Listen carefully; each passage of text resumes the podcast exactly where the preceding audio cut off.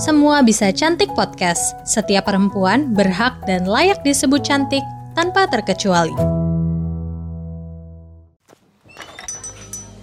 Duh, pusing banget ngelamar kerja. Woi, apa kabar lu? Lah, muka lu kok kusut banget sih? Lagi kenapa? Mungut banget nih gue lagi nganggur 3 bulan. Udah ngelamar kerja sana sini, tapi belum keterima.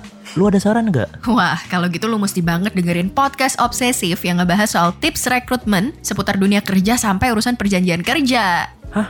Beneran? Beneran dong, podcast obsesif season kelima ini pas banget kolaborasi bareng HRD Bacot dan SSAJ and Associates. Jadi pasti cocok banget deh buat fresh graduates yang pengen dapet tips sukses masuk dunia profesional kayak kita ini.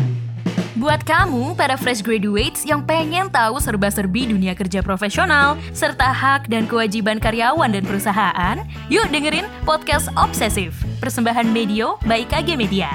Tiap Kamis dan Minggu, hanya di Spotify. Medio, senior cerdas tanpa batas.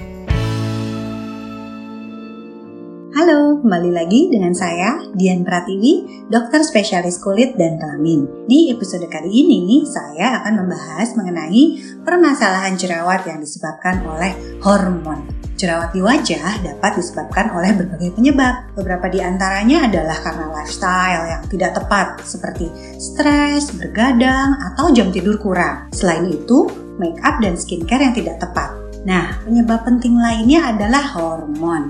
Meskipun sering ditemukan pada usia pubertas, jerawat karena hormon tidak hanya terjadi saat memasuki masa pubertas saja. Jerawat hormon dapat terjadi karena imbalance hormonal dalam tubuh dan juga menjelang siklus menstruasi.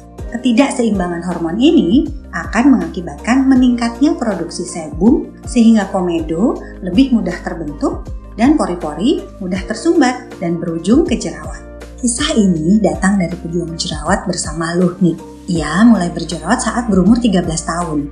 Pada awalnya, ia menganggap jerawat yang muncul wajar karena bertepatan dengan masa pubertas. Namun seiring berjalannya waktu, jerawat yang muncul jauh lebih banyak, terutama saat menjelang menstruasi.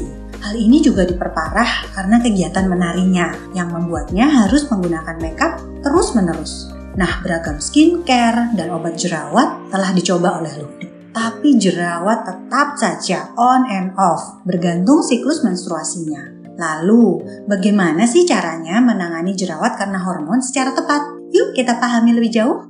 Kunci mengatasi jerawat hormonal adalah menjaga keseimbangan hormonal. Cara termudah adalah perbaikan lifestyle. Yang pertama, atur jam tidur. Jangan tidur terlalu malam dan pastikan tidur cukup 8 jam sehari. Yang kedua, atasi stres pola tidur yang tidak baik, jam tidur yang kurang, dan stres yang tidak diatasi akan membuat hormonal imbalance yang berujung ke meningkatnya produksi sebum dan terjadinya jerawat. Selain hormonal, pemilihan makanan juga harus diperhatikan. Ada dua makanan yang harus dihindari. Pertama, makanan yang tinggi indeks glikemiknya atau mudahnya yang manis-manis seperti es krim, cake, puding, dan lain-lain. Dan yang kedua, makanan yang mengandung susu sapi beserta turunannya, ya susu, keju, dan lain-lain. Ini juga termasuk susu skim dan low fat ya. Dan yang terakhir, batasi juga makeup. Sebaiknya saat jerawat aktif meradang, kurangi menggunakan makeup dan bila terpaksa, hindari makeup yang terlalu tebal atau terlalu lama. Merawat kulit berjerawat tidak boleh sembarangan dan jerawat karena hormon tidak dapat dibiarkan begitu saja tanpa pengobatan yang tepat. Jangan lupa untuk selalu menerapkan pola hidup sehat untuk menjaga keseimbangan hormon sehingga jerawat sulit muncul. Terima kasih sudah mendengarkan episode ini. Jangan lupa follow dan beri rating untuk podcast Semua Bisa Cantik. Saya Dian Pratiwi, dokter spesialis kulit dan kelamin. Sampai jumpa di episode selanjutnya. Salam kulit sehat!